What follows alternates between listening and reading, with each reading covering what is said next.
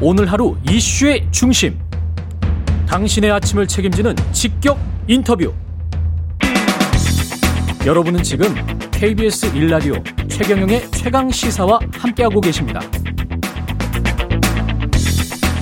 네, 이재명 경기도지사 이재명 후보 2차 선거인단 투표에서 과반 이상의 지지를 얻으면서 본선 직행 가능성 높아졌습니다. 하지만 대장동 개발 의혹이 이 검찰 수사 계속 진행되고 있고요. 서울 투표 결과가 관건이라고 하는데 이재명 캠프 총괄 본부장인 더불어민주당 박주민 의원 연결돼 있습니다. 안녕하세요. 예, 안녕하십니까. 예. 일단 뭐 지난 1호1 2차 선거인단 투표 결과는 58.17% 20만 표 이상 앞섰네요. 2위 후보에 비해서 선거 결과에 대해서는 어떻게 분석하십니까? 네, 지금까지 저희들이 어, 과반 이상의 득표라는 흐름을 이어왔어요. 많은 네. 분들이 지지해 주셨어요. 예. 어, 그래서 어, 그동안 뭐 고생했던 것에 대해서 많은 분들이 평가를 해주시는구나라고 생각을 하고요. 아, 근데 이제 남은 서울 경기 그리고 3차 선거인단 투표가 있어서요. 저희들 끝까지 긴장 놓치지 않고 열심히 하겠다 이렇게 생각하고 있습니다. 이 그럼에도 대장동 개발 의혹과 관련해서는 그 앞으로 혹시 모른다 이런 또 우려가 있지 않습니까? 어떻게 보십니까 이 부분 이 부분은? 음, 지금까지 뭐 저희들이 수차례 말씀드린 것처럼 이 대장동 관련돼서 파면 팔수록 아, 국민의힘 쪽 관계자들이 계속 나오고 있고, 어, 그렇기 때문에 이것은 저희들은 어, 국민의힘 대장동 게이트다 이렇게 부르고 있고요. 음. 아, 이 사업은 다 아시, 아시는 것처럼 100% 민간 개발을 통해서 민간이 수익을 다 가져가는 구조를 어, 그 당시 여러 가지 어려운 점과 한계가 있었지만 부분적으로라도 공공으로 이익을 환수한 어, 사업입니다. 그래서 어, 진상이 규명되면 더 분명하게 드러나겠지만 어, 국민의힘 쪽에서 어, 부정하고 부패한 이익에 관련됐었던 거고 우리는 아, 어려움 속에서도 최선을 다해서 공공으로 이익을 환수한 그런 것들을 계속해서 어, 국민분들께 알려나가려고 그렇게 생각하고 있습니다. 민주당 권리당원들도 그렇고 여론조사 일반 여론조사에서도 그렇게 큰 타격은 안 입는 것으로 지금 윤석열 후보와 1위를 다투고 있는 것으로 비슷한 흐름이긴 합니다. 네, 그러니까 이제 제가 아까 말씀드렸던 것처럼 이게 이제 파면 팔수록 지금 국민의힘 쪽 분들 이야기가 계속 나오잖아요. 예. 에, 그러면서 오히려 어 우리 쪽 어, 지지자들의 입장에서는 아 이게 이제 국민의힘 쪽이 관련된 게이트구나라고 판단을 하고 계신 것 같습니다. 그제였나요? 유동규 씨가 구속이 됐었고 어제 이재명 후보가 유감 표명을 했단 말이죠. 이 부분에 관해서는. 네, 예. 그리고 이게 이제 지휘 관리 감독 책임은 있, 있긴 하니까요. 산하기관이라도. 네, 이 부분에 관해서는 앞으로 계속 이제 야권에서는 정치 공세를 펼 것이고 문제 제기를 할 텐데 어떻게 보세요? 어 말씀드린 그대로입니다. 그러니까 우리 후보가 말씀드린 그대로입니다. 그러니까 어 성남 시장 시절에 어 부, 부하 여러 부하 중에 하나인 유동규 씨가 뭔가 부정과 연루된 부분이 있다면 그 부분에 대해서는 이제 당연히 지휘 감독자로서의 그런 책임이 있으니까 그 부분에 대해서 유감을 표명한 것이고요. 예. 그러나 이제 뭐 그 전체적인 과정에 우리 후보가 뭔가 관여가 됐다거나 한 것은 지금까지도 하나도 드러난 게 없고 앞으로도 그러리라고 보고 있습니다. 근데 이제 서울 같은 경우는 부동산 가격 때문에 굉장히 좀 민심이 안 좋아서 지난번에 재보궐 선거에서도 굉장히 그 안 좋았잖아요. 민주당 입장에서는. 그렇죠? 입니다. 예. 예. 그래서 이게 만약 이제 대장도 개발 의혹도 결국은 이제 부동산 아 투기 의혹 뭐 개발 의혹 이렇게 봐야 되지 않겠습니까? 그 관련해서 이제 서울 민심이 안 좋을 수도 있다 이렇게 보는 여론도 있더라고요.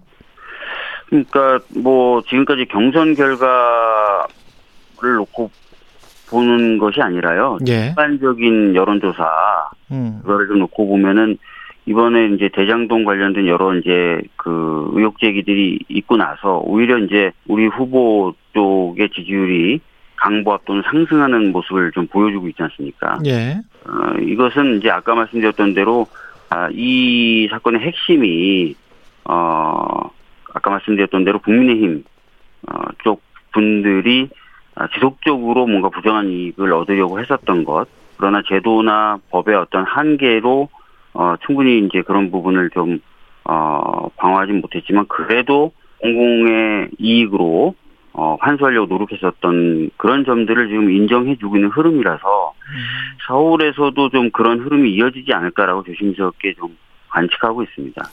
근데 이제 그 스탠스를 그대로 유지해 가기에는 유동규 수사에서 지금 언론 나오는 거 보면 검찰 수사가 방향이 배임인 것 같고 배임이라면 어 뭔가 이제 뭐랄까요 성남시나 당시에 성남시장이 모르게 일을 진행했든지 뭐 어땠든지 간에 이재명 시장이 무능 프레임 그때 당시에 몰라서 그러면 당했다 아무리 좋게 봐줘도 그 이야기는 어쩔 수 없이 인정해야 되는 거 아닙니까?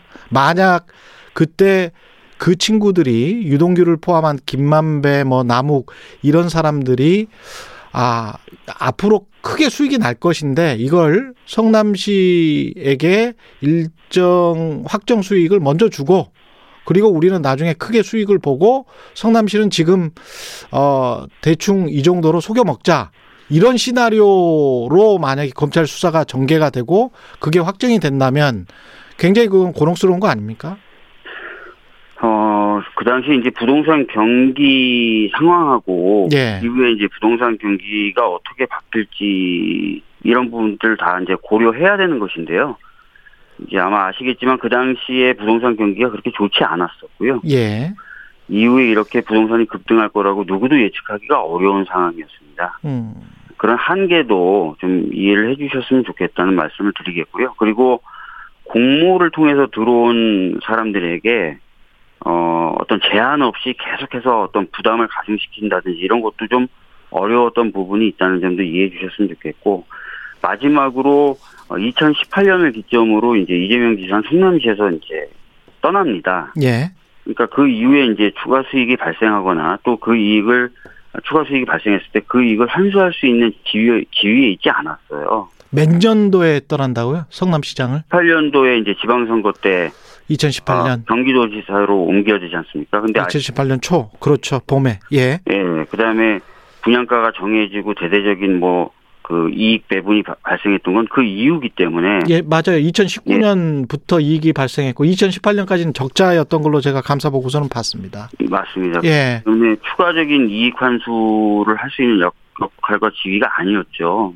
음. 어, 그런 부분도 또 좀 감안해 주셨으면 좋겠습니다. 예. 예. 일단은 뭐 불미스러운 일에 연루된 점에 대해 매우 안타깝게 생각한다 이러면서 이제 유감의 뜻은 밝혔습니다. 이재명 후보는. 네네. 예, 이게 기존의 입장과 약간 좀 방향이 달라졌다. 국민들에게 사과 유감의 뜻을 밝히고 그러나 그럼에도 불구하고 어 본인이 할 건 했다라는 것을 말하는 건지 아니면 뭔가 좀 어, 달라진 건지 뭐라고 봐야 될까요? 음, 전자라고 보시면 됩니다. 예. 뭐 그동안의 어떤 취해왔던 자세와 달라졌다기보다는요. 예. 어, 그동안 이제 계속 주장해 왔던 것처럼 어, 어려움과 제도적인 한계 속에서도 공공으로 이익을 환수하기 위해서 노력을 했다. 음. 그러나 이제 살피고 또 살폈지만 어, 이렇게 밑에서 실물을 보는 사람들의 부정까지는 완벽하게 못 걸러낼 냈었을 가능성이 있다. 그렇다면 그 부분에 대해서는 지휘 감독자로서 유감이다라고 이야기를 한 것이고요. 예. 어, 이후에 이제 보다 더 완비된 어떤 제도나 이런 것들을 통해 가지고 어, 앞으로는 그런 일 없도록 하는데 어, 힘을 쏟겠다 이런 입장인 것이죠. 예. 야당은 즉각 지사직에서 사퇴하고 특검을 수용하라 이렇게 이야기를 하고 있잖아요. 네. 특검과 관련해서는 어, 어떤 입장이십니까? 저희들이 뭐 여러 차례 반복해서 말씀을 드렸지만 음. 특검이라고 하는 것은 굉장히 시간이 오래 걸리는 시스템이에요. 예. 어, 지금 진행되고 있는 어, 검찰의 수사 수사보다 당연히 빠를 수가 없고요. 그 다음에 아, 특검이 누가 되느냐에 따라서 또 경우에 따라서는 국민의힘 쪽 관계자들에 대한 수사나 이런 것들이 제대로 안 돼서 은폐될 가능성도 있습니다. 그래서 음. 지금은 검찰이 본격적인 수사에 나섰고 굉장히 속도를 내고 있거든요. 그래서 이 수사를 좀 지켜보고 잘할 수 있도록 하는 것이 더 중요하고 효율적이라고 생각합니다. 윤석열 후보는 이재명 지사 본인이 직접 형사 책임을 져야 한다. 이렇게 말했습니다. 예. 지금 뭐 드러난 게 있습니까? 뭐 국민의힘 쪽 관계자들은 아까 말씀드렸던 대로 계속 드러나고 있고 음. 또 윤석열 전 총장의 아버지 주택 매입 과정 같은 경우도 충분히 해명이 됐다고 보기 어렵죠. 어, 음. 그런 입장에서 그렇게 얘기하는 건 제가 보기엔 좀 터무니없는 정치적 공세다 이렇게 보고 있습니다. 그리고 이제 이준석 대표와 측근 논란은 계속하고 있는데요. 유동규 씨는 측근으로 봐야 되나요? 뭘로 봐야 되나요?